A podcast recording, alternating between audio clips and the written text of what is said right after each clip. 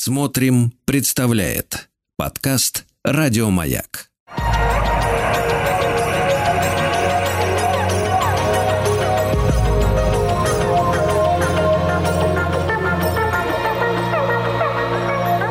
Сотворение умира. Дорогие мои, здравствуйте, с вами Артем Новиченков. После нашего путешествия с маленьким принцем э, я предлагаю сделать небольшую э, такую, как сказать, небольшое отвлечение и от зарубежной литературы, и от э, многосоставных эфиров. И сегодня я выбрал для нашего с вами разговора известную, в Европе известную повесть Александра Пушкина «Пиковая дама». Вот. Я этот текст очень люблю, потому что он, э, во-первых, стоит каким-то особняком, да, в творчестве Пушкина. Мы знаем, что э, Пушкин в прозе представляет из себя, естественно, там, ну, Дубровского, кстати, название не пушкинское, его дали, э, «Капитанскую дочку» в первую очередь, повести Белкина. И вот есть такая повесть, как «Пиковая дама». А, этот текст э, был написан Болдинской осенью. Было две Болдинских осени у Пушкина, вот самое известное 30-го года а, и 33-го года. Э, очень такие плодовитые были периоды. На самом деле, действительно, если мы просто попробуем представить, сколько человек может написать там за несколько месяцев, это просто невероятно плодоносные были периоды в его творчестве. И, ну, для меня э, вот пушкинское, пушкинское творчество доказывает, наверное, наверное, что вот этот период жизни между 30 и 40 э, годами, э, наверное, у мужчин, может быть, в первую очередь, я про, про женские циклы не думал в этом контексте, это, наверное, самое плодотворное время, когда ты уже э, устаканился в жизни, мысли твои сформировались, да, ты, ты как личность сформировался, и при, при этом у тебя полно сил еще на жизнь. Пушкин уже семьянин, Пушкин по-прежнему пытается расплатиться с огромными долгами. А, и при этом Пушкин уже а, освобождается потихоньку от мнения большинства, от мнения света. Он освобождается от диктата поэтической формы и на самом деле открывает э, дверь э, в новую русскую литературу, э, прозаическую литературу, потому что «Пиковая дама» и в особенности даже «Капитанская дочка» — это тексты, которые, с одной стороны, э, ну, особенно будем про «Пиковую даму» уже говорить, да, текст, который, с одной стороны, содержит в себе романтические э, черты. Ну, э, вообще вся жизнь была романтизирована в то время, я сейчас об этом расскажу, это интересная вещь. С другой стороны, э, это такой жестокий реализм, что ли, да? А, э, пиковая дама была в большой моде. Пушкин написал действительно вот такое салонное, модное произведение. Его читали все, и этот текст был переведен. Он еще при жизни Пушкина попал в Европу, был там переведен. А в России он был издан в библиотеке для чтения, был такой журнал. И действительно все, э, ну, все были больны игрой. Игрой в широком смысле этого слова, да. Мы с вами, я, естественно, сегодня, как и на всех наших, во всех наших передачах, буду проводить параллели между нашим временем временем, да, и временем произведений, которые мы обсуждаем. А, в отличие от нашего времени, а, люди начала 18-го, начала 19 века, извините, они воспринимали свою жизнь как жизнетворчество, да, как э, пространство, в котором, э, подобно древним грекам, э, существует фатум, судьба. Дуэли. Ну вот дуэли. Э, в 18 веке, например, если мы еще «Капитанскую дочку» будем читать, мы там встретим дуэль э, на, на чем? Да? На шпагах. Дело в том, что дуэли на шпагах, они э, часто закон, заканчивались кровопролитием, и процент э, смертей после таких дуэлей был невероятно высок а дуэли на пистолетах, на непристреленных пистолетах, то есть вы первый раз держали в руке пистолет ручной работы, то есть вы даже не знали, куда пуля полетит, а, уменьшал а, вот эти, вот такой способ выяснения отношений, уменьшал вероятность вообще смертельных случаев. То, что Пушкин погиб на дуэли, это на самом деле скорее исключение, чем правило. Люди гораздо реже умирали на дуэлях, а, чем это было в 18 веке. То есть дуэль как своего рода рулетка, да? Карточные игры, конечно же, тоже. Причем, чем карточная игра э, меньше зависела от игрока, тем она была популярнее и востребованнее. Карточная игра, которую мы сегодня будем с вами обсуждать, это игра Штос, еще есть название Фараон. Это игра, в которой абсолютно исключено участие игрока. То есть буквальное участие. Ну, например, покер это интеллектуальная игра. Если ты э, не умеешь играть в покер, с опытным игроком ты точно будешь проигрывать. Даже игра в 21 очко э, это игра, в которой на- надо играть. От тебя что-то зависит. Не говоря там уже о козле, дураке и других карточных играх преферансе тем более, да, где нужно э, уметь играть, да, где нужно запоминать карты, где нужно рассчитывать, где нужно анализировать. В штосе совершенно отсутствует как бы человеческое участие. Вот именно тех, вот, вот, вот именно ручное участие, да, то есть вот брать, не брать карту, понимаете? Чуть попозже правила расскажу. Поэтому штос был невероятно популярной игрой особенно в 20-е годы, не только в России, по всей Европе. А почему хочется сравнить то время с нашим? Потому что мы на самом деле избегаем вот э, зачастую таких игр. Нам нравится, нам нравится контроль. А С этим, возможно, связана наша повышенная тревожность, потому что мы очень хотим все контролировать, мы хотим играть наверняка, и поэтому-то я и выбрал в «Пиковую даму» не только потому, что это произведение, которое нам подходит по форме под один эфир, но и потому, что Герман, как мне кажется, он очень близок нам по мировосприятию. Да, мы хотим выиграть много, мы хотим поб- победить, но с минимум, с минимум, с минимумом рисков. Вот, э, как мне кажется, близость Германа и э, нашей эпохи, нас самих. Вы, как всегда, э, по средам можете выиграть книгу. Мне слово «выиграть» не нравится. Заполучить. Э, поэтому пишите ваши комментарии, вопросы по поводу «Пиковой дамы» на номер 967-103-5533. Я сейчас прочитаю вам самое начало этой замечательной новеллы. Эпиграф. Пиковая дама означает тайную недоброжелательность. Новейшая гадательная книга. И второй эпиграф. Это, это к всему произведению эпиграф, а вот к первой главе. А в ненастные дни собирались они часто. Гнули бог их прости от 50 наста и выигрывали, и отписывали мелом. Так в ненастные дни занимались они делом. Вот, честно говоря, вот до этого до этой иронии пушкинской, я считаю, надо дорасти. Понимаете, вот, вот это как-то с возрастом становится понятно, почему это, э, почему это иронично. Итак, однажды играли в карты у конногвардейца Нарумова. Долгая зимняя ночь прошла незаметно. Сели ужинать в пятом часу утра. Это к тому, к вопросу, как отдыхали тогда люди. Те, которые остались в выигрыше, ели с большим аппетитом. Прочие в растерянности сидели перед пустыми своими приборами. Но шампанское явилось, разговор оживился, и все приняли в нем участие. «Что ты сделал, Сурин?» – спросил хозяин. Проиграл по обыкновению, надобно признаться, что я несчастлив. Играю мирандолем, никогда не горячусь, ничем меня с толку не собьешь, а все проигрываюсь. И ты ни разу не соблазнился, ни разу не поставил на руте? Твердость твоя для меня удивительна. «А каков Герман?» — сказал один из гостей, указывая на молодого инженера. Отроду не брал он карты в руки, отроду не загнул ни одного пароли, а до пяти часов сидит с нами и смотрит на нашу игру.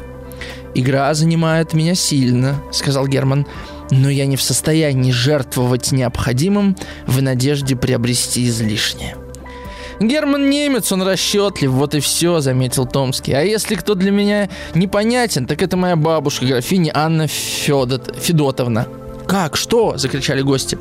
«Не могу постигнуть», — продолжал Томский. «Каким образом бабушка моя не понтирует?» Ну, то есть не играет, да?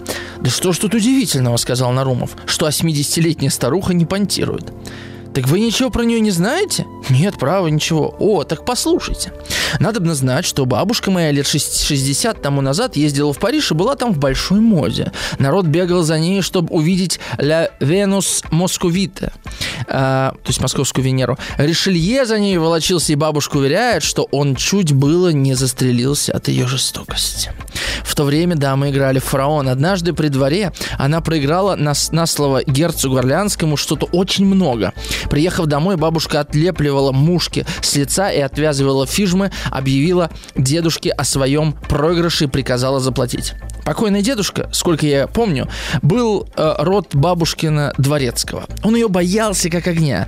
Однако, услышав о таком ужасном проигрыше, он вышел из себя, принес счет и доказал ей, что в полгода они сдержали полмиллиона, что под Парижем нет у них ни подмосковной, ни саратовской деревни, и начисто отказался от платежа.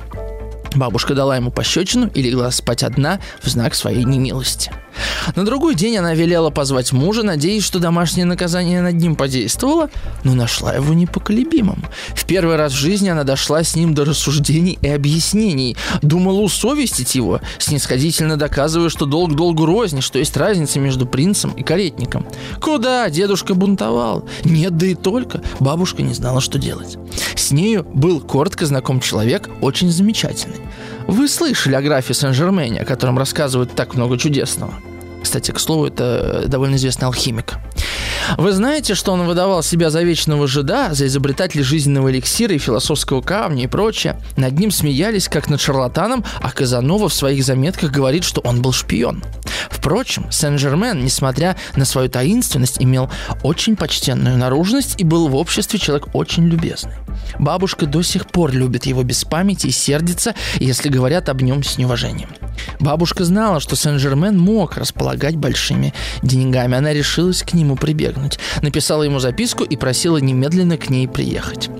Старый чудак явился тотчас и застал в ужасном горе. Она описала ему самыми черными красками варварство мужа и сказала, наконец, что всю свою надежду полагает на его дружбу и любезность. Сен-Жермен задумался. «Я могу вам услужить этой суммой», — сказал он, «но знаю, что вы не будете спокойны, пока со мной не расплатитесь, а я бы не желал вводить вас в новые хлопоты. Есть другое средство. Вы можете отыграться». «Но, любезный граф», — отвечала бабушка, — «я говорю вам, что у нас денег вовсе нет». «Деньги тут не нужны», — возразил Сен-Жермен. «Извольте меня выслушать». Тут он открыл ей тайну, за которую всякий из нас дорого бы дал. Молодые игроки удвоили внимание. Томский закурил трубку, затянулся и продолжал. В тот же самый вечер бабушка явилась в Версале на карточную игру у королевы. Герцог Орлеанский металл. Бабушка слегка извинилась, что не привезла своего долга. В оправдании сплела маленькую историю и стала напротив него понтировать. Она выбрала три карты, поставила их одну за другую. Все три выиграли ей Соника, и бабушка отыгралась совершенно. «Случай!» — сказал один из гостей. «Сказка!» — заметил Герман. «Может статься порошковые карты?» — подхватил третий.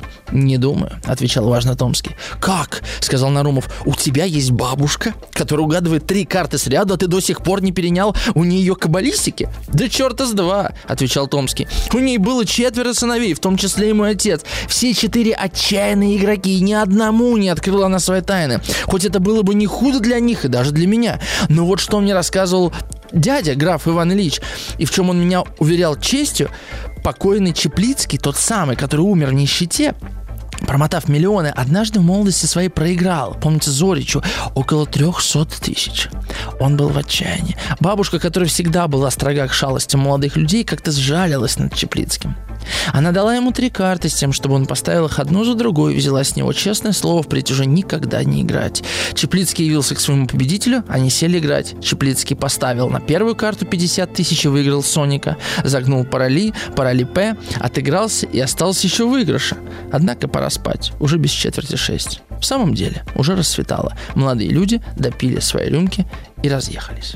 Вот такая завязка. Согласитесь, это считается и спустя почти 200 лет захватывающе. Вот. А я, прежде чем переходить непосредственно к обсуждению самого текста, еще немножко вот ландшафт накидаю. Это важно для понимания всего этого текста. А, понятное дело, что главная центральная тема это азартные игры, это карта, карточная игра.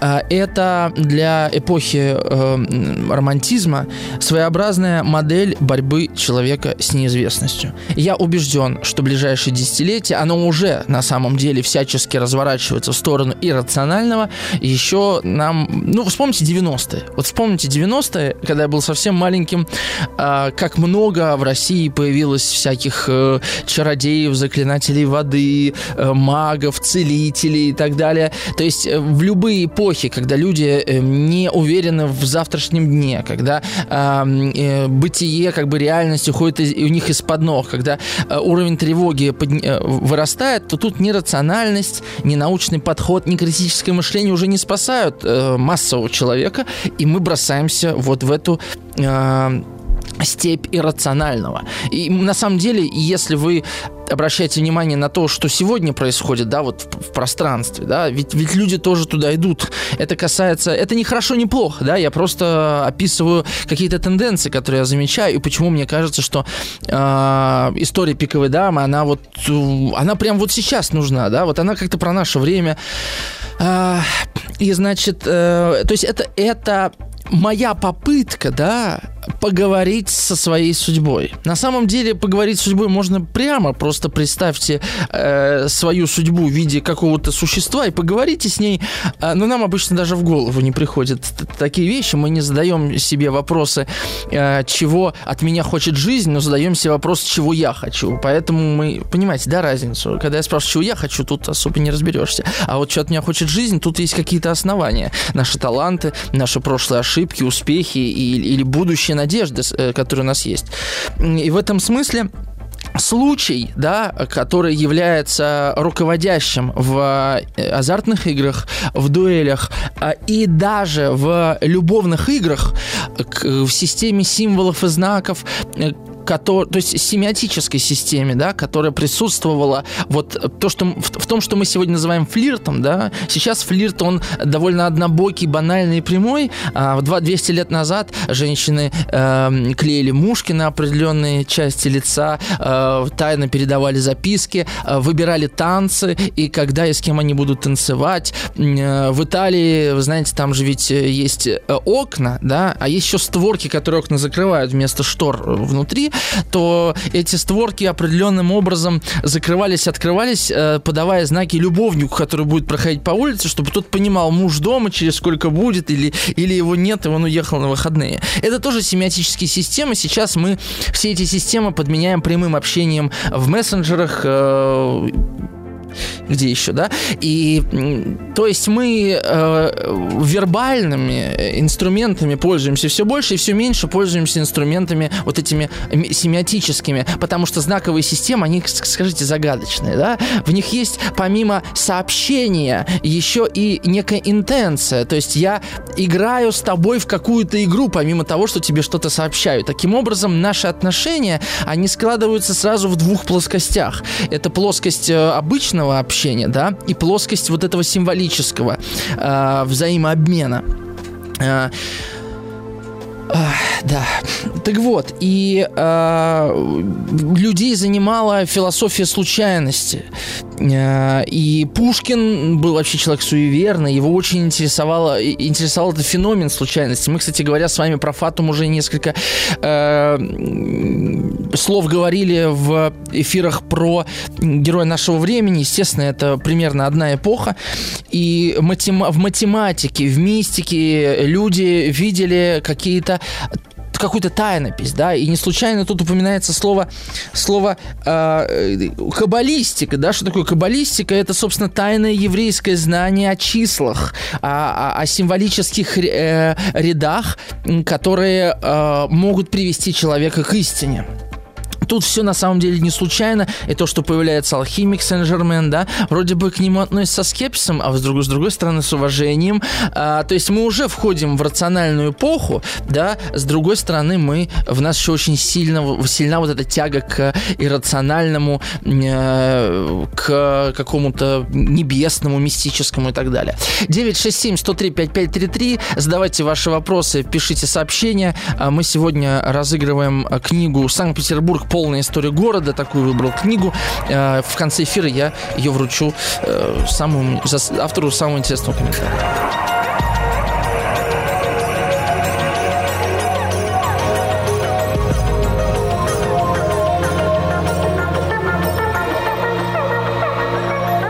Сотворение умира. А, спасибо за ваши комментарии. Пишите еще 967-103-5533. Мы разыгрываем книгу «Санкт-Петербург. Полная история города» от а, нашего, а, как сказать, добродетельного, что ли, да, издательства СТ. Спасибо ему большое. А, и я прочитаю несколько ваших комментариев, а потом объясню правила игры, в которые играют в пиковой даме.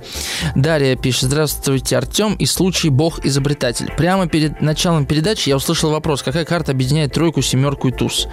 Честно говоря, Дарья, не знаю, но э, что знаю, что э, эту историю пересказал э, граф Голицын Александру Пушкину, причем буквально там из старых уст, что это реальная история, и в той истории во Франции тоже присутствовал Сен-Жермен, тоже герцог Орлеанский, и тоже были те же карты, тройка, семерка, туз. То есть это не выдуманная комбинация Александром Сергеевичем, это именно вот реальная история. Хотите верите, хотите нет. А, Марина из э, Северной Осетии Алания пишет. Артем, проза в вашем исполнении звучит всегда как-то, ну, совсем несерьезно. А вот Евгения Онегина вы с Владом читали лучше всех, с моей точки зрения. Ну, вообще, я прозу всегда по-своему читаю. Мне как-то так читается. В «Пиковой даме» я для себя не нашла тех крючков, за которые обычно цепляется что-то внутри, хотя с жизнью параллелей довольно много. То ли карточная тема не моя, то ли меня, как всегда, коробит несоответствие отношений героев моим идеалам. Но все-таки как-то у них это все цинично, что ли, меркантильно, может быть. Ну, короче, у Пушкина я люблю все остальное. Но без «Пиковой дамы» не было бы потом игрока. Возможно. Я думаю, я думаю, игрок бы все равно был. Но вот без Германа много чего не было бы в русской литературе. Тут, конечно, параллель и со старухой-проценщицей, и со старухой Хармса. Кстати, вот нам надо по какой книге сделать эфир по старухе Хармса. Я уже не раз ее упоминал. Просто когда думаю о том, какую сделать, э, какой взять текст, выбрать, забываю всегда про Хармса. Это, это замечательная повесть. Окей. А, я просто прочитаю правила этой игры с сайта Культуры РФ. Тут довольно лаконично и понятно все написано. Одной из любимых карточных игр русских классиков и их литературных героев был ШТОС, выигрыш в котором зависел от случайности. Для игры брали колоду из 52 или, 30, или 36 карт. В простой версии ШТОСа было всего два игрока. Первый пантер загадывал карту и объявлял, сколько денег на нее ставят. А второй банкомет поочередно раскладывал карты на левую и правую стороны стола. Если загаданная карта легла слева от банкомета, то выигрывал пантер. Если справа, то банкомет. Понятно, да? Некоторые игроки делали маленькие ставки и не увеличивали их по ходу. Такую игру называли Мирандоль ставили и Наруто. Каждый кон выбирали одну и ту же карту фаворит. Например, 10 рублей на семерку 3, в следующем кону 20 рублей на нее же, и так до полного проигрыша или выигрыша. Я, кстати, в GTA San Andreas так в казино играл и постоянно выигрывал. Вспомнил. В любом штосе ставки можно было удвоить, утроить, учетверить. Для этого у загаданной карты поочередно загибали углы понятно. То есть э, я сейчас дочитаю и вам объясню какие детали. Когда за картами собирались в игорных домах, правила игры усложнялись. Для честной игры банкомету и каждому из пантеров выдавали собственные колоды. То есть бывало 2-3 игрока. Ну, вот тут вариант с одним игроком. А, э, колоды, естественно, распечатали за столом, чтобы никто не мог жульничать. Пантер не касался колоды банкомета, банкомет не знал, на какую карту сделал ставку пантер. Тут просто клал ее на стол рубашкой вверх. То есть я выбираю из своей колоды карту, допустим, тройку треф, да, кладу ее... Я мог класть, кстати говоря, и рубашкой вверх, и рубашкой вниз. В зависимости от того, э, хотела я показать всем карту, и тогда все следили, когда выпадет там моя э, тройка любой масти. Либо я ее клал рубашкой вверх, вверх, и тогда никто не знал, какую карту я загадал. Герман играет именно так. Он кладет рубашку вверх, понятно зачем, да, чтобы никто, не дай бог, не сглазил. Тут это, это, это, это самый важный момент в игре, потому что главный вопрос, который эта игра ставит перед игроками, заключается в следующем. Это случайность или это судьба? То есть, играя с... И в этом смысле банкомет, который метает карты влево-вправо, становится э, на позицию судьбы. То есть он определяет сейчас, да, а человек, который называется пантер, который да, загадывает карту, и, собственно, по ходу игры он может загнуть да, один из кончиков карт, тогда он удваивает, утраивает или учетверяет. А, в этом случае он становится тем, кто играет судьбой да, и таким образом люди проверяли вообще свои отношения с судьбой, как она на них смотрит, можно ли исправить эти отношения. Конечно же, люди, которые играли Мирандолем, они считали, что они минимизируют, э, да, минимизируют а, а, точнее, которые ставили Наруто, они считали, что они минимизируют вот этот риск, потому что я как бы не заигрываю судьбу, я же придерживаюсь одной и той же карты. Понимаете, естественно, в карточной игре определялись характеры да, э, у Гоголя есть замечательная пьеса, незавершенная, называется «Игроки». И там Гоголь со всей красноречивостью, прямо скажем, да, описывает вот это вот, вот этот вот запал игротский. А, вообще слово вот это игротский, оно, а, мне кажется, настолько вот какой-то отражает дух вот, это, вот этого азарта игротский, само по себе слово. Я вспомнил историю. Дело в том, что когда я в школе а, преподавал пиковую даму, я, естественно, притаскивал колоду карт, потому что без знаний правил игры невозможно понять пиковую даму. Что ж там с Германом случилось? Сижу я посреди класса, э, и, ну, я посадил напротив себя там какого-то ученика, восьмиклассника, и раскидываю карты, заходит зауч.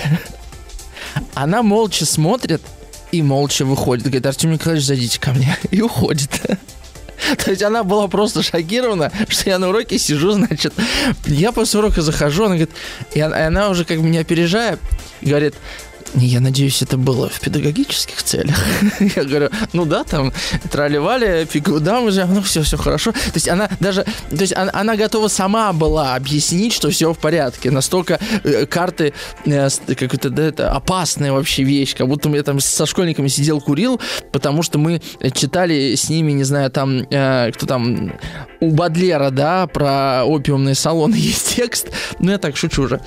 Короче говоря, почему роль случая была так важна в жизни людей? Потому что а, случай вот а, вообще умение принимать судьбу, да, подчеркивало в людях их хладнокровие, мужество, стойкость, умение принимать эм, трагические события в их жизни э, и сохранять чувство достоинства. Это очень важно было, да, вот это чувство достоинства, почему и на дуэли это люди ходили. И рок, судьба, карточная игра, дуэль, это все было, конечно же, связано. И поэтому отказ женщины, которая тебя любит, э, воспринимал совершенно в другом ключе, да. Тут не только женщина женщина отказывает, но ведь надо получить согласие родителей, а это, это уже какая-то вероятность отказа. То есть вот эта вероятность случая, она была как бы частью мышления всего общества.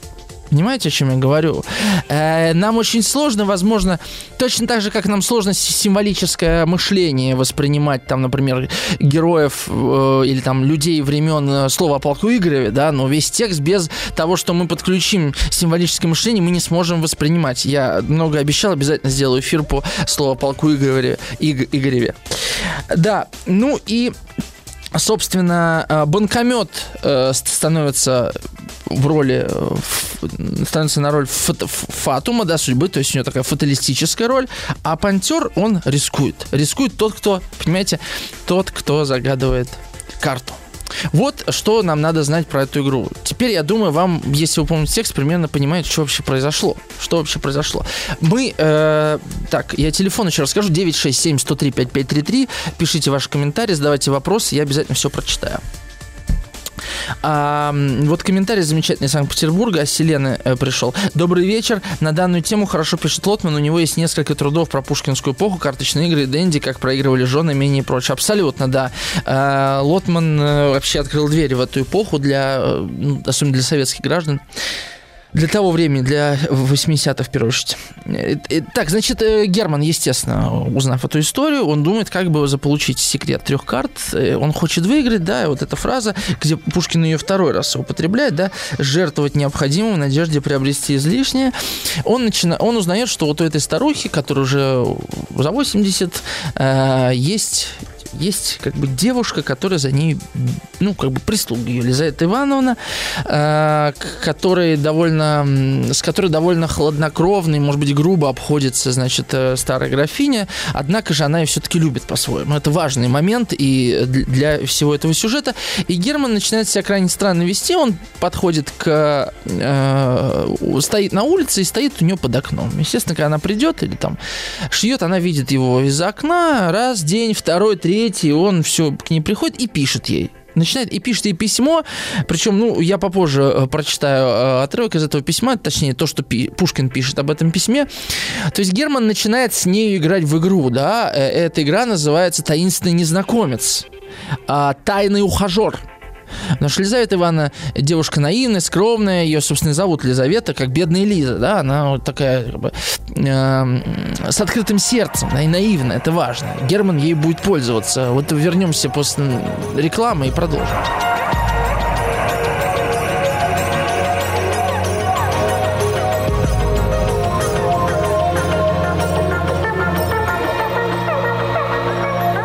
Сотворение умира. Ольга из Калининграда спрашивает, Герман это фамилия, а имя? Да, Герман это фамилия. Э, ну, мы имени у него нет.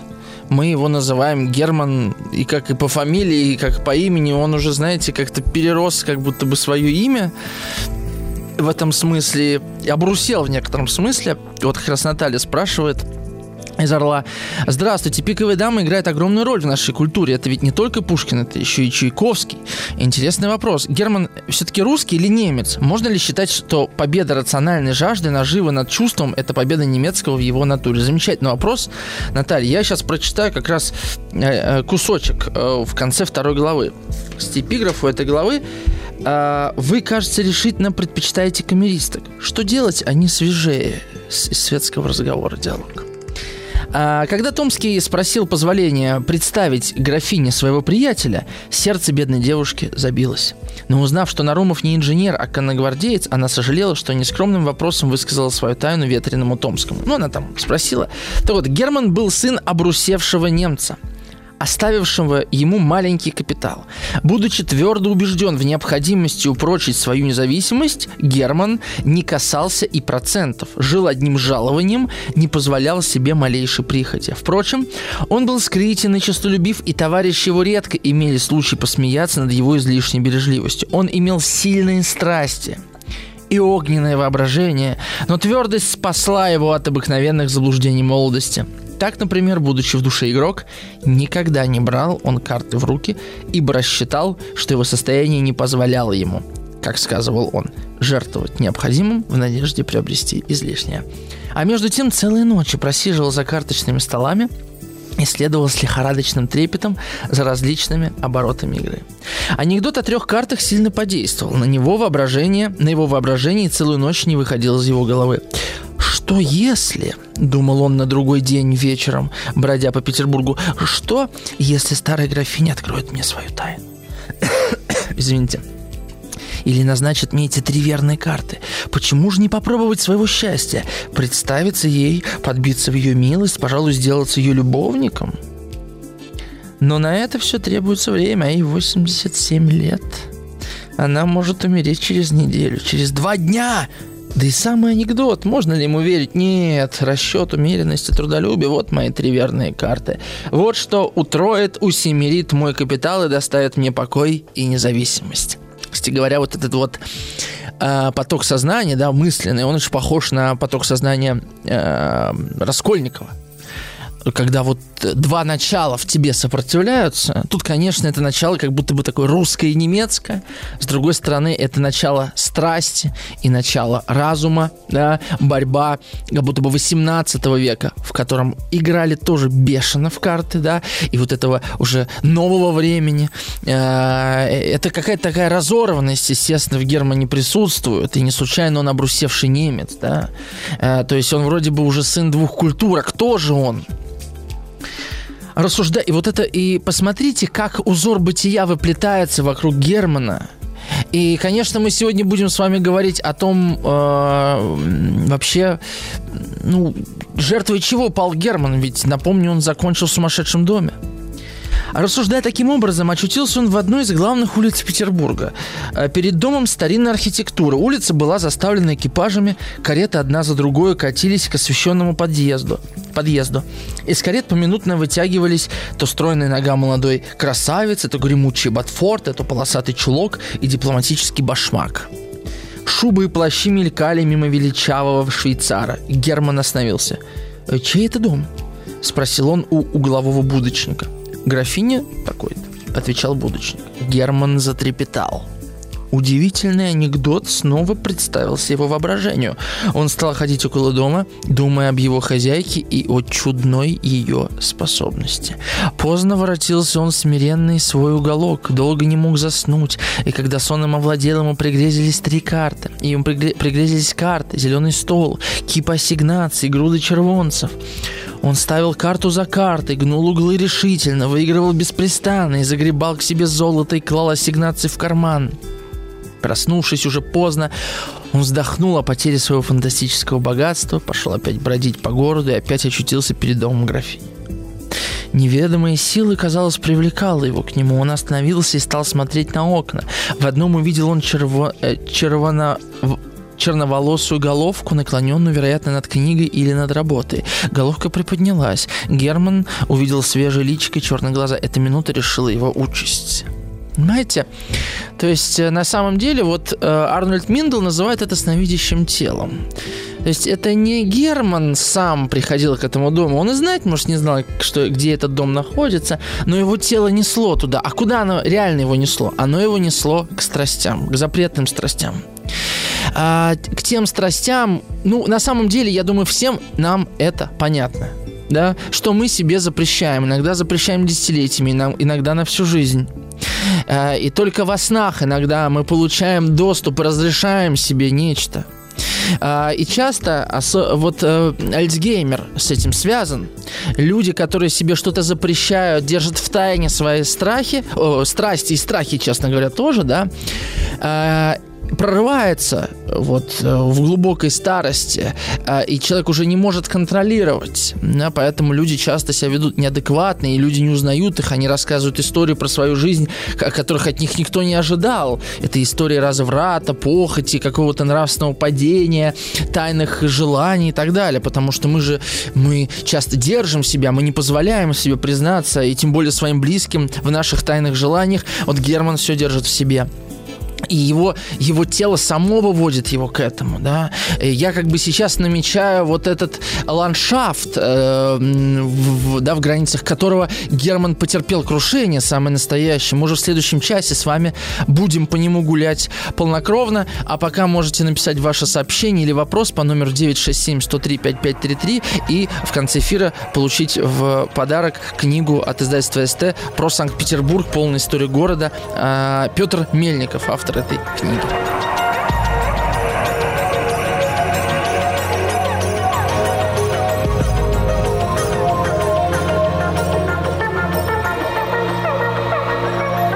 Сотворение умира. С вами по-прежнему Артем Новиченков. А, мы сегодня обсуждаем Германа а, из повести Пушкина «Пиковая дама». Вот в третьей главе такой текст.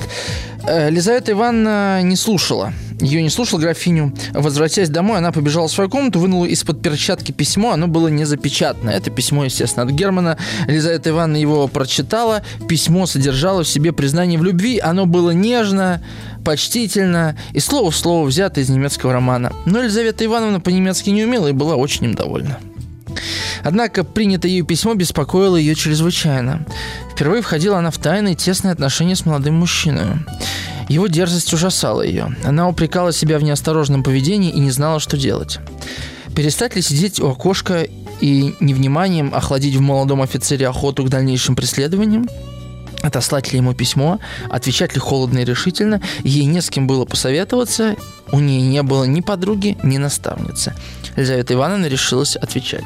Вообще вот этот э, образ девушки, который не с кем поговорить, для Пушкина он вообще повсеместен. Так, небольшое замечание. В общем, она села за письменный столик, взяла перо, бумагу и задумалась. Несколько раз начинала она свое письмо и рвала его, то выражения казались ей слишком снисходительными, то слишком жестокими. Наконец, ей удалось написать несколько строк, которыми она осталась довольна. «Я уверена», — писала она, — «что вы имеете честные намерения и что вы не хотели оскорбить меня необдуманным поступком. Но знакомство наше не должно бы начаться таким образом. Возвращая вам письмо ваше и надеюсь, что не буду впредь иметь причины жаловаться на незаслуженное неуважение». На самом деле, э, э, вот это ее внутреннее чувство, да, какой-то э, незаконности, да, какое-то чувство того, что она нарушает да, какие-то правила.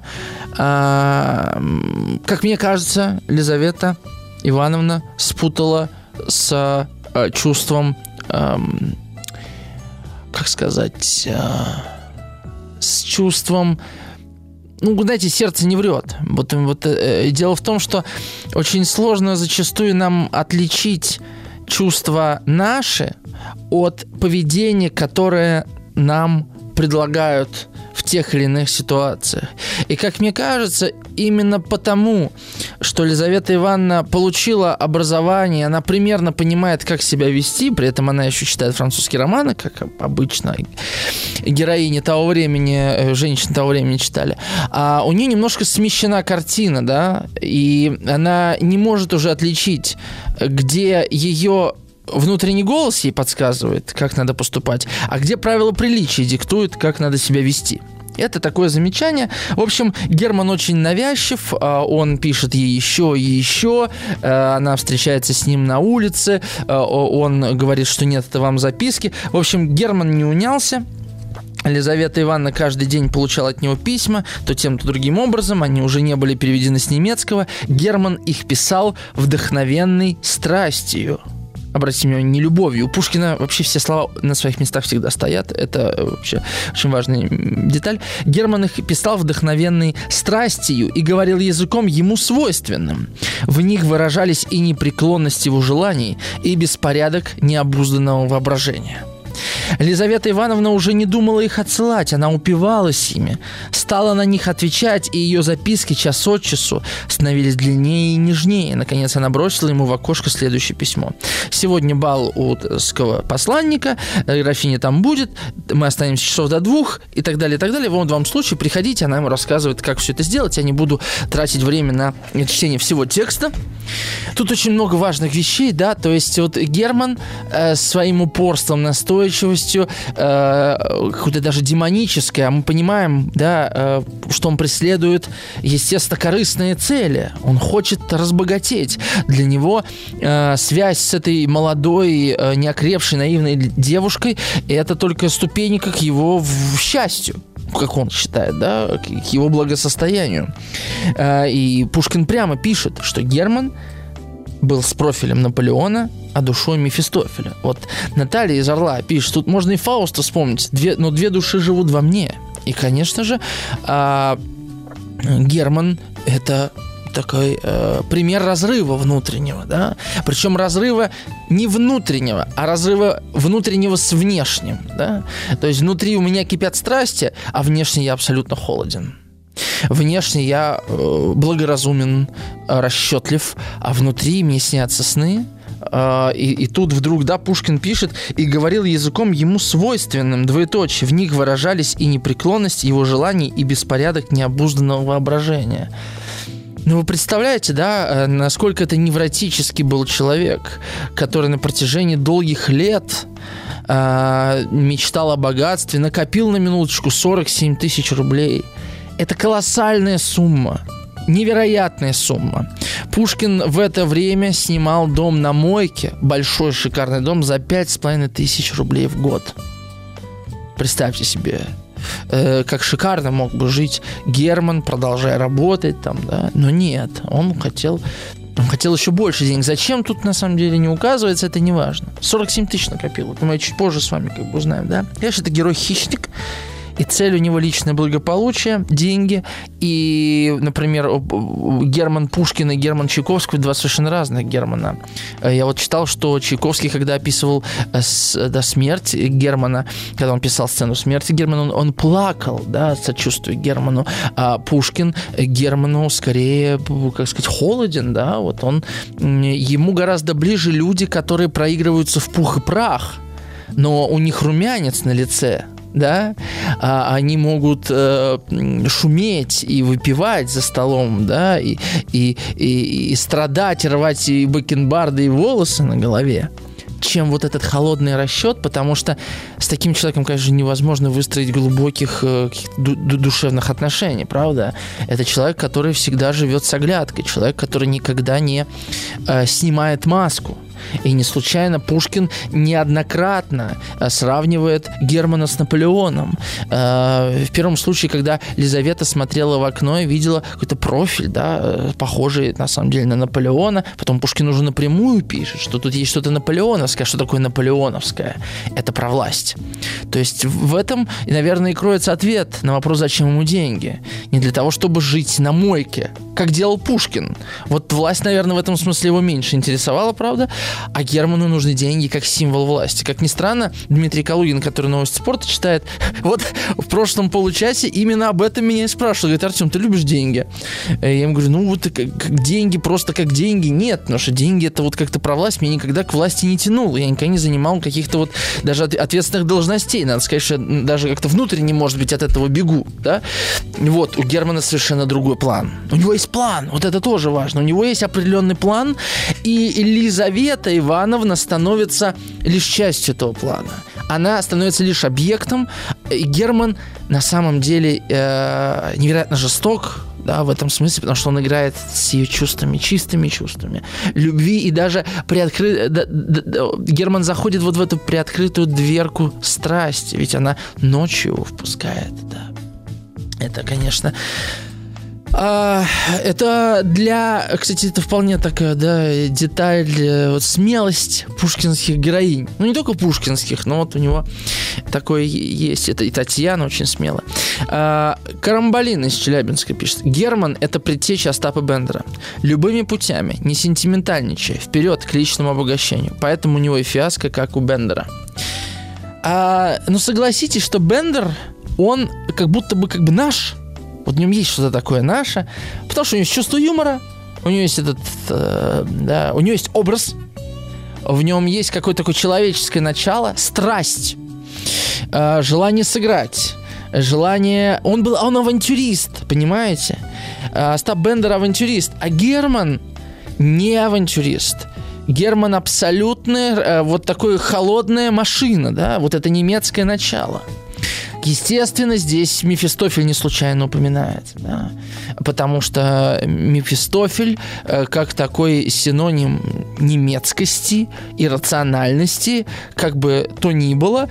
Вообще Мефистофель жутко интересный персонаж, он настолько противоречивый и сложный, но вот в контексте Германа, мне кажется, Пушкин вполне конкретно, да, использует этот образ э, как инфернальный образ, да, демонизируя вот этого э, Германа холодного вроде бы маленького человека, да, но способного на совершенно безрассудные поступки.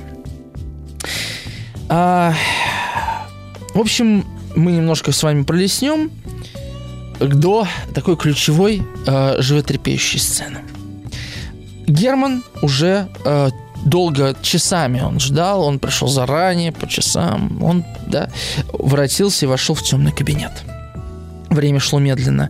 Все было тихо. В гостиной пробило 12. По всем комнатам часы одни за другими прозвонили 12, и все умолкло опять. Герман стоял, прислоняясь к холодной печке. Он был спокоен.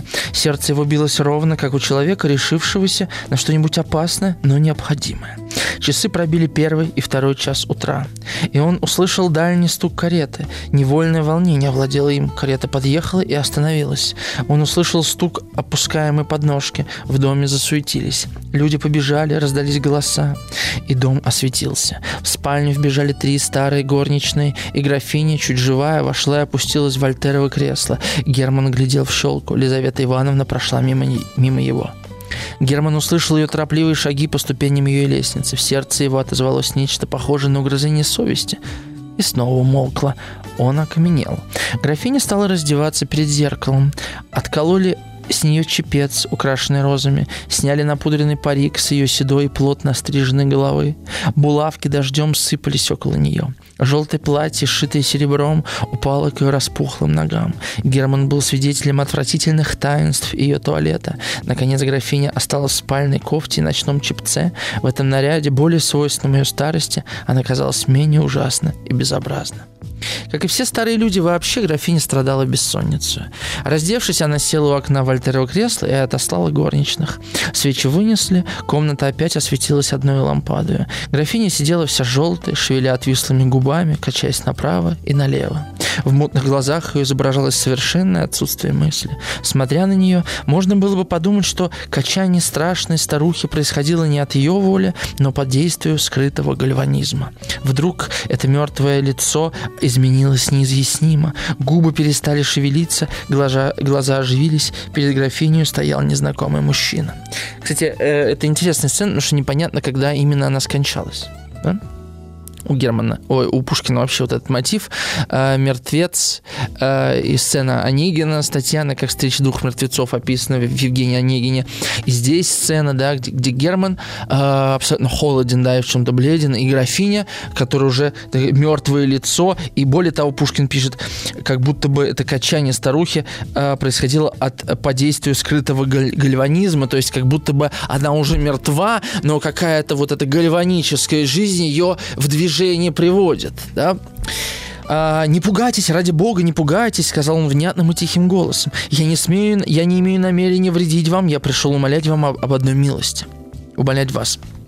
Старуха молча смотрела на него и, казалось, его не слыхала. Герман вообразил, что она глуха, и, наклоняясь над самым ее ухом, повторил ей то же самое. Старуха молчала по-прежнему. «Вы можете, — продолжал Герман, — составить счастье моей жизни, и оно ничего не будет вам стоить. Я знаю, что вы можете угадать три карты сряду». Герман остановился, графиня, казалось, поняла, чего от нее требовали. Казалось, она искала слово для своего ответа. «Это была шутка», — сказала она наконец. «Клянусь вам, это была шутка». «Этим нечего шутить», — возразил сердито Герман. «Вспомните Чеплицкого, которому помогли вы отыграться». Графиня, видимо, смутилась.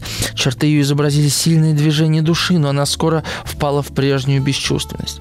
«Можете ли вы, — продолжал Герман, — назначить мне эти три верные карты?» Графиня молчала. Герман продолжал. «Для кого вам беречь вашу тайну? Для внуков. Они богатые без того, они же не знают и цены деньгам. Моту не помогут ваши три карты. Кто не умеет беречь отцовское наследство, тот все-таки умрет в нищете, несмотря ни на какие демонские усилия. Я не мот, я знаю цену деньгам. Ваши три карты для меня не пропадут. Ну!» Он остановился и с трепетом ожидал ее ответа. Графиня молчала, и Герман стал на колени. «Если когда-нибудь, — сказал он, — сердце ваше знало чувство любви, если вы помните ее восторги, если вы хоть раз улыбнулись при плаче новорожде... новорожденного сына, если что-нибудь человеческое билось когда-нибудь в груди вашей, то умоляю вас чувствами супруги, любовницы, матери. Всем, что не есть святого в жизни, не откажите мне в моей просьбе. Откройте мне вашу тайну. Что вам в ней? Может быть, она сопряжена с ужасным грех, грехом? С пагубой вечного блаженства, с дьявольским, с дьявольским договором. Подумайте, вы стары, жить вам уж недолго. Я готов взять грех ваш на свою душу. Откройте мне только вашу тайну. Подумайте, что счастье человека находится в ваших руках. Что не только я, но дети мои, внуки и правнуки благословят вашу память и будут ее чтить как святыню. Старуха не отвечала ни слова. Герман встал. «Старая ведьма!» — сказал он, стиснув зубы. «Так я ж заставлю тебя отвечать!» С этим словом он вынул из кармана пистолет. При виде пистолета графине во второй раз оказало сильное чувство. Она закивала головою и подняла руку, как бы заслоняясь от выстрела, потом покатилась навзничь и осталась недвижима. «Перестаньте ребячиться», — сказал Герман, взяв ее руку. «Спрашиваю в последний раз, хотите ли назначить мне ваши три карты, да или нет?» Графиня не отвечала. Герман увидел, что она умерла. Подобно тому, как мы с вами обсуждали э,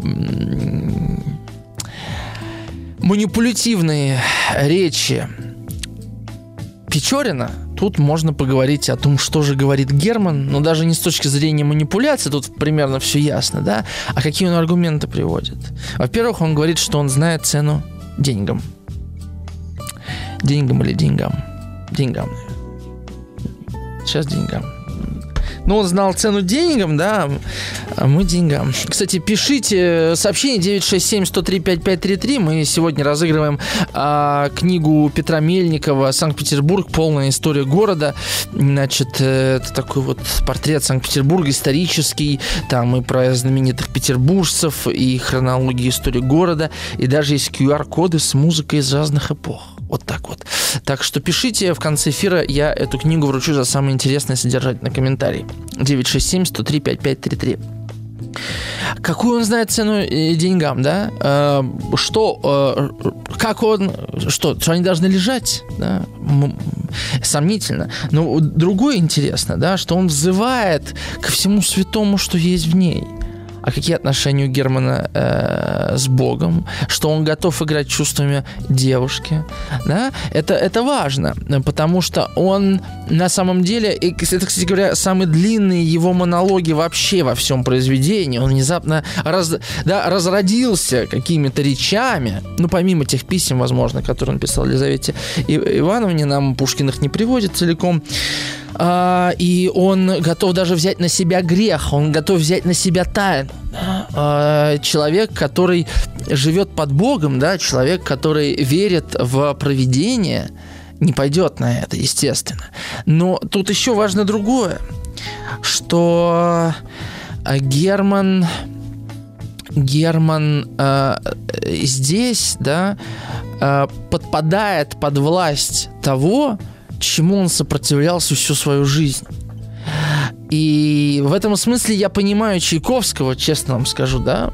До, до этой минуты мы Германа примерно с вами, ну я, да, всячески критиковал скорее, да. Но ведь Герман только сейчас начал жить свою настоящую жизнь. Ведь Герман рационалист, да, который хочет выиграть рационально, вдруг поддался на вот эту мистическую историю – что его как-то судьба к ней вывела, что он поверил в эту историю абсолютно, что пошел к старухе за тремя картами. Понимаете? То есть на самом деле, и это к вопросу, который Наталья из Орла спрашивала, да, вот он все-таки русский или немец? Он рационалист, или человек чувства. А вот он человек чувства, оказывается. То есть, а, ведь, ведь вся эта история, вот на данный момент мы развязку с вами еще прочитаем, потому что я-то убежден, что не это его а, погубило а, не то, что он вдруг начал жить страстью. И он, да, можно сказать, что он виновен в смерти этой старухи, этой, э, да, графини, но однако, что он ее не убивал. Более того, если мы посмотрим на а, то, с какими речами он к ней приходит, он довольно вежливо с ней изначально общается, потом он выходит из себя, потому что он в отчаянии. Понимаете, он же ведь поставил на карту все. Он рискнул, он пошел в банк то есть он уже играет в игру. Вот в чем дело.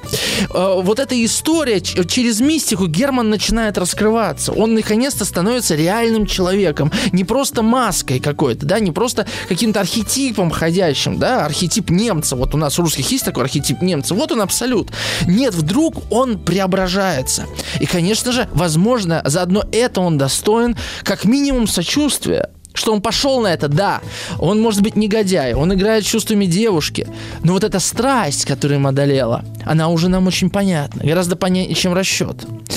Ну, я говорю нам, я, конечно, а, общо говорю, ну, мне так кажется. Я всегда так, вы знаете, делите на два или на трое, да? Э, загибайте карту. 967-103-5533. Пишите ваши комментарии. Э, ключевые моменты мы уже обсудим после новостей.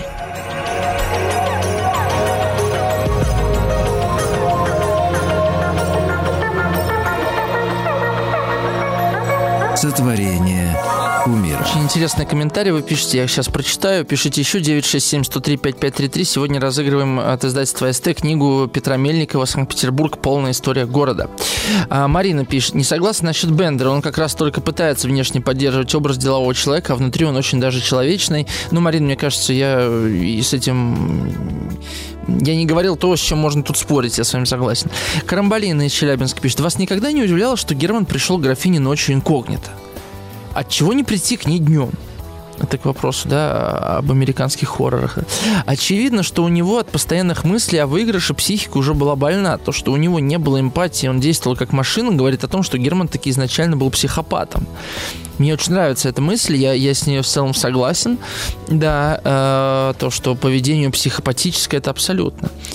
Э, Марина еще добавляет, а национальные стереотипы вообще тема, заслуживающая отдельного обсуждения. Реальные люди практически всегда являются живым опровержением сложившихся национальных стереотипов. Так что такое упрощение и обобщение идет в разрез со справедливостью.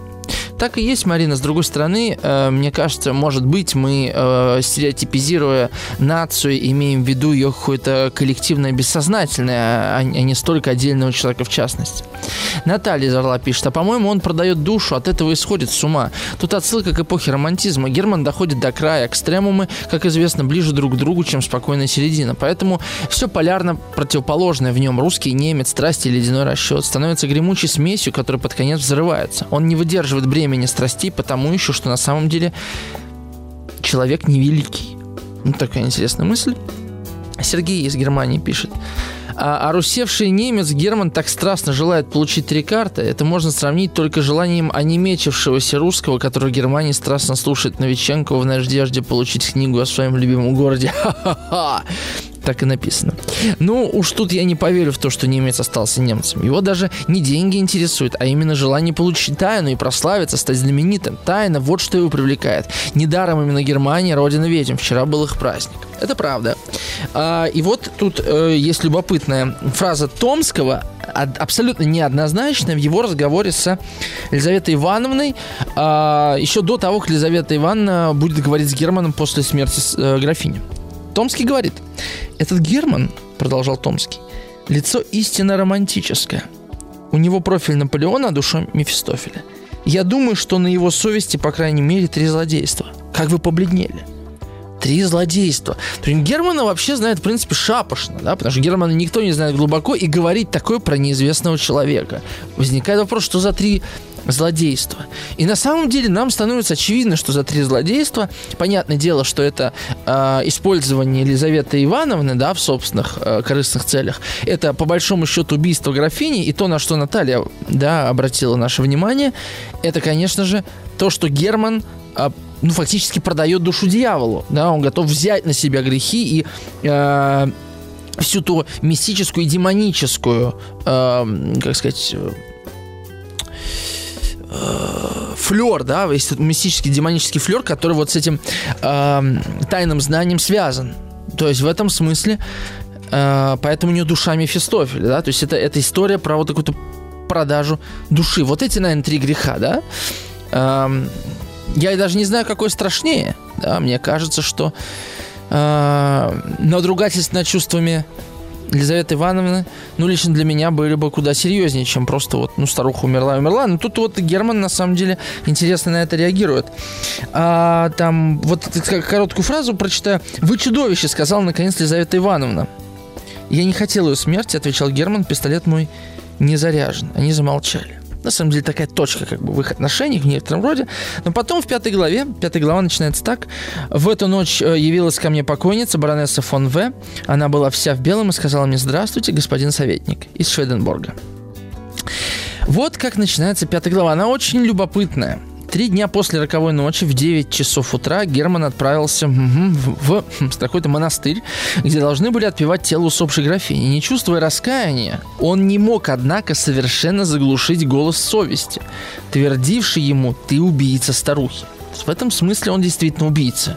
Мне кажется, это очень важная разница. И э, интересно в этом разрезе поговорить о том, насколько он действительно психопат. Скорее, это такое, знаете, психопатическое раздвоение, когда он ночью действительно такой э, приобретает демонический образ, да, или там, ну, ночь это же, это же время, как бы, да, когда, когда все засыпает и просыпается мафия, да, а, и, и Герман, собственно, ночью играет, смотрит, как играет в карты, да, ночью как бы все, все греховное в человеке поднимается. И, собственно, бордели работают в первую ночью, да, а, нежели днем. А, и он приходит все-таки в храм, вот пишет э, Пушкин, имея мало истинной веры, он имел множество предрассудков. Да, то есть я мало верю, но у меня много предрассудков да, то есть, который перед рассудком следует. Вот он верил, что мертвая графиня могла иметь вредное влияние на его жизнь. То есть он был суеверным, по большому счету. И решился явиться на ее похороны, чтобы спросить у ней прощения. Представьте себе, да? Но это психопатическое поведение. На мой взгляд, нет. Вполне себе понятное такое. Ну, вот магическое мышление скорее. Это не психопатическое состояние, которое мы, безусловно, с вами наблюдали ночью в келье графини. Да? Такое слово употреблю. А, и вот, значит, ну там никто не плакал, слезы были бы притворством, э, там родственники, гости.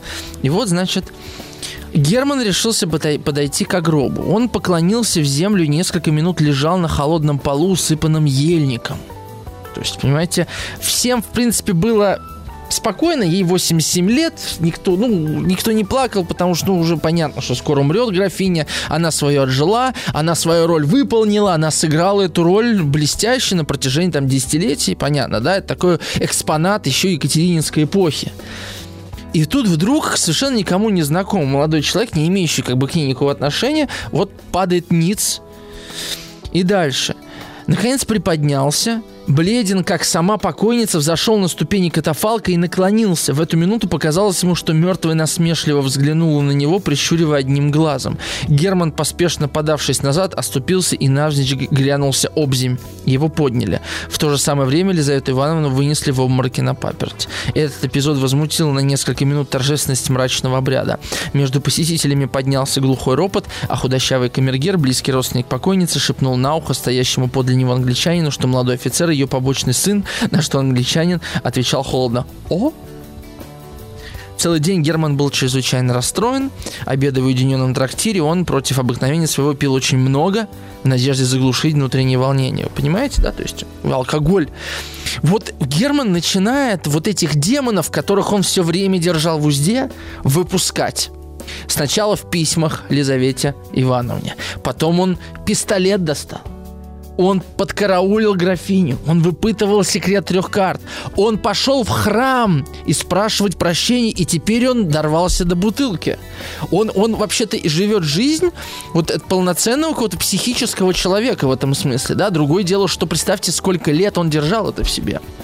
Подобно тому, как э, тихие алкоголики, которые держат себя вот и не позволяют себе пить, вдруг напиваются и как это сказать, буянят, да? Вот Герман, что-то в нем есть такой, да, сорвался. Будь тут Влад, он бы сейчас диагноз поставил. Ну, мы на, на простом житейском с вами, да, так. Нам, в принципе, понятно, что это а, в надежде заглушить внутреннее волнение, но вино еще более горячило его воображение. Возвратясь домой, он бросился, не раздеваясь на кровати, крепко заснул. Он проснулся уже ночью, луна озаряла его комнату, он взглянул на часы, было без четверти три. Сон у него прошел, он сел, кстати, без четверти три, а, вот запомните эту фразу, когда мы будем с вами читать Хармс, это важно, вообще стрелки, тут много, много символики Сон у него прошел, он сел на кровать и думал о похоронах старой графини. В это время кто-то с улицы заглянул к нему в окошко и тотчас отошел. Герман не обратил на, того, на то никакого внимания. Через минуту он услышал, что отпирали дверь в передней комнате и так далее, и так далее. В общем, белая женщина, скользнув, очутилась вдруг перед ним, и, графинь, и Герман узнал графиню. «Я пришла к тебе против своей воли», — сказала она твердым голосом. «Но мне велено исполнить твою судьбу. Тройка, семерка и туз выиграют тебе сряду, но с тем, чтобы ты в сутки более одной карты не ставил, и чтобы во всю жизнь уже после не играл». Это ра... Э, три правила будет. Первое, не больше одной карты в день. Второе, больше никогда не играть. Прощаю тебе мою смерть с тем, чтобы ты женился на моей воспитаннице Елизавете Ивановне. Это третье правило. С этим словом она тихо повернулась, пошла к дверям и скрылась шаркой туфлями. И так далее. А потом Герман понял, что это было видение. Три правила. Три правила. В принципе, играть по одной карте в день Герман э, выдерживает это правило. Второе правило больше никогда не играть. Ну, как мы с вами понимаем, возможно, для Германа это не будет большой проблемой. У него есть 47 тысяч, умножим на 2, это получается 94 да, а еще 94 умножим на 2, это получается 188, и третий раз он сыграет 180, 188 на 2, это получается э, 360, сколько там, 362, да? Э, 100, 366, да? Ну, вы меня поправьте, я сейчас... В общем, эта сумма просто колоссальная, да? Это хватит и на женитьбу, и на то, чтобы всю жену никогда в своей жизни не видеть. Вообще, то есть... Э, а, и тем не менее, Герману сложно выдержать эти три правила. Вот после рекламы мы на финальном отрезке об этом и поговорим.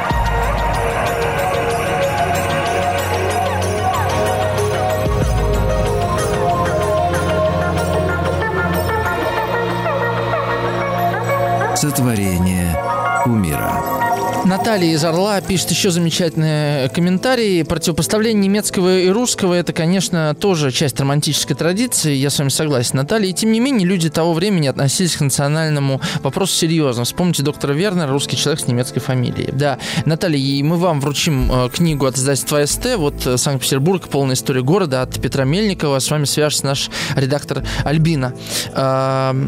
И вот Татьяна из, Нижегор... из Нижнего Новгорода пишет, «А, конечно, Германа жалко, ведь это соци... эту социальную сословную лестницу ему было не преодолеть. И сейчас много таких молодых людей, которые, да, учились, да, работают и карьеру строить пытаются, но сложно обогнать сверстников, которые могут позволить себе проматывать состояние, кроме золотого тельца в душе ничего. Трагедия.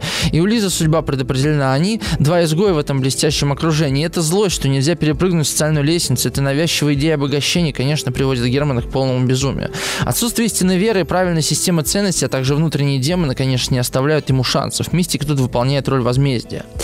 С другой стороны, да, Татьяна, замечательный комментарий, спасибо вам большое. С другой стороны, да, Герман впустил вот эту как бы черную силу в себя, и потом эта черная сила, в общем, начала его преследовать. Вот шестая глава, последняя, да, начинается с такой максимы. Две неподвижные идеи не могут вместе существовать в нравственной природе, так же, как два тела не могут в физическом мире занимать одно и то же место. Тройка, семерка, туз скоро заслонили воображение Германа образ мертвой старухи. Тройка, семерка, туз не выходили из его головы и шевелились на его губах. Дальше немного Гоголя идет. А, увидев молодую девушку, он говорил, как она стройна, настоящая тройка червонная. У него спрашивали, который час, он отвечал, без пяти минут семерка. Всякий пузатый мужчина напоминал ему туза.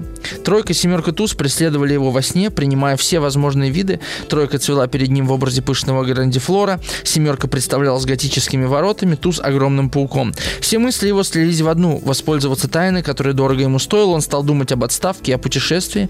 Он хотел в открытых игрецких домах Парижа вынудить клад у очарованной фортуны. Случай избавил его от хлопот. В общем, он приходит и говорит, позвольте поставить карту, играет с Чекалинским. Чекалинский – это миллионер. Для него, на самом деле, проигрыш 200, а меня тут поправили, 376 тысяч, я неправильно считал. 376 тысяч, да, для Чекалинского, ну, сумма приличная, но можно, можно, да, как-то немножко это затянуть пояс, да. А, в общем, э, Герман говорит, идет сколько? 47 тысяч ставит Герман. При этих словах все головы обратились мгновенно, и все глаза устремились на Германа. Он с ума сошел, подумал Нарумов. Позвольте заметить вам, сказал Чекалинский, что игра ваша сильна, никто более 275 с семпелем здесь еще не ставил. Что ж, бьете вы мою карту или нет? В общем, он играет и выигрывает раз, да, то есть он поднимает свою карту, там тройка, второй раз ставит – да, открыл, Герман открыл семерку, все ахнули, Чекалинский, видимо, смутился, он отсчитал 94 тысячи и передал Герману. Герман принял их с в ту же минуту удалился. То есть он приходил, выиграл, уходил. Ну, так игроки вообще не, порядочно не поступают. Не выпил, не пообщался. Понимаете, да, Герман, Герман даже, вот, вот а, понимаете, как он играет, да? Как холодный расчет. Это, это не игра, это вообще-то не игра, это как, э, это как допингом пользоваться. Понимаете, он, он как бы нарушает еще правила игры. Это вот так между нами мое, мое замечание. И потом ключевой момент – следующий вечер Герман явился опять у стола, все его ожидали. Генералы и тайные советники оставили свой виз, чтобы видеть игру столь необыкновенную. Молодые офицеры соскочили с дивана, все официанты собрались в гостиной, все обступили Германа. Прочие игроки не поставили своих карт с нетерпением, ожидая, чем он кончит. Герман стоял у стола, готовясь один понтировать против, противу бледного, но все улыбающегося Чекалинского. Каждый распечатал колоду карт. Чекалинский стасовал. Герман снял и поставил свою карту, покрыв ее кипы банковских билетов. То есть он уже положил туза, как мы с вами знаем. А, это похоже было на поединок. Глубокое молчание царствовало кругом. Чекалинский стал метать, руки его тряслись. Направо легла дама, налево туз. «Туз выиграл!» — сказал Герман и открыл свою карту. «Дама ваша убита», — сказал ласково Чекалинский. Герман вздрогнул. В самом деле вместо туза у него стояла пиковая дама. Он не верил своим глазам, не понимая, как он мог он обдернуться. То есть буквально он был уверен, что он положил на стол туза, но, видимо, туз сменил облик на пиковую даму. Во всяком случае, я верю именно в такую, в такие свойства карт. Знаете, у Борхеса много было таких фантазий. Ну, такая, например, э, детская, что когда книгу закрываешь, то буквы падают вниз к черенку. Да? Вот подобно тому же, действительно, карта обладает какой-то магией. Ну, игроки в покер это знают, что вот иногда... Или, или игроки в кости, кстати говоря, да, вот. И, и, и я сам не раз замечал, и это доказывают исследования, кстати говоря, что человек, который осознанно бросает кости и четко э, желает какую-то выбросить там 6 или 5, э, когда человек осознанно это делает и полностью участвует, и, и как бы то есть он прилагает волю, усилия и желание к этому, то гораздо чаще выпадает нужная ему комбинация, чем он просто так бросает кости. Э, вот есть такие исследования, меня Влад читал, мы с ним это обсуждали. Короче говоря, он обдернулся, старуха закричал он в ужасе, Чекалинский. Ну и, в общем, когда отошел от стола, поднялся шумный говор. Славно спонтировал, говорили игроки и так далее. Про него забыли. И заключение. Герман сошел с ума. Он сидит в Обуховской больнице в 17 номере, не отвечает ни на какие вопросы и бормочет необыкновенно скоро. Тройка, семерка, туз, тройка, семерка, дама. Елизавета Ивановна вышла замуж за очень любезного молодого человека. Он где-то служит и имеет порядочное состояние. Он сын бывшего управителя у старой графини. У Елизаветы Ивановны воспитывается бедная родственница. То есть мы понимаем, что Елизавета Ивановна станет как графиня. Утомский произведен в ротмистра и женился и женится на княжне Полине. Ну, там параллельная линия про Томского и Полину, она нас сейчас меньше волнует, нас осталось всего 20-30 секунд. В общем, о чем эта история, да? О чем эта история? Это история об одержимости, которая становится возможна тогда, когда я запрещаю себе свои страсти когда я не, не, не нахожусь в диалоге с самим собой, когда я живу по правилу, когда любовь невозможна, царствует страх, а Герман жил все время в страхе и не позволял себе жизни. И когда он чуть-чуть позволил, да, впустил, от, приоткрыл дверь, то туда, конечно, ворвалась вся страшная темная страсть, которая его завоевала, завоевала его ум. Спасибо вам большое. С вами был Артем Новиченков. До завтра. Завтра у нас замечательный гость. Еще больше подкастов «Маяка» насмотрим.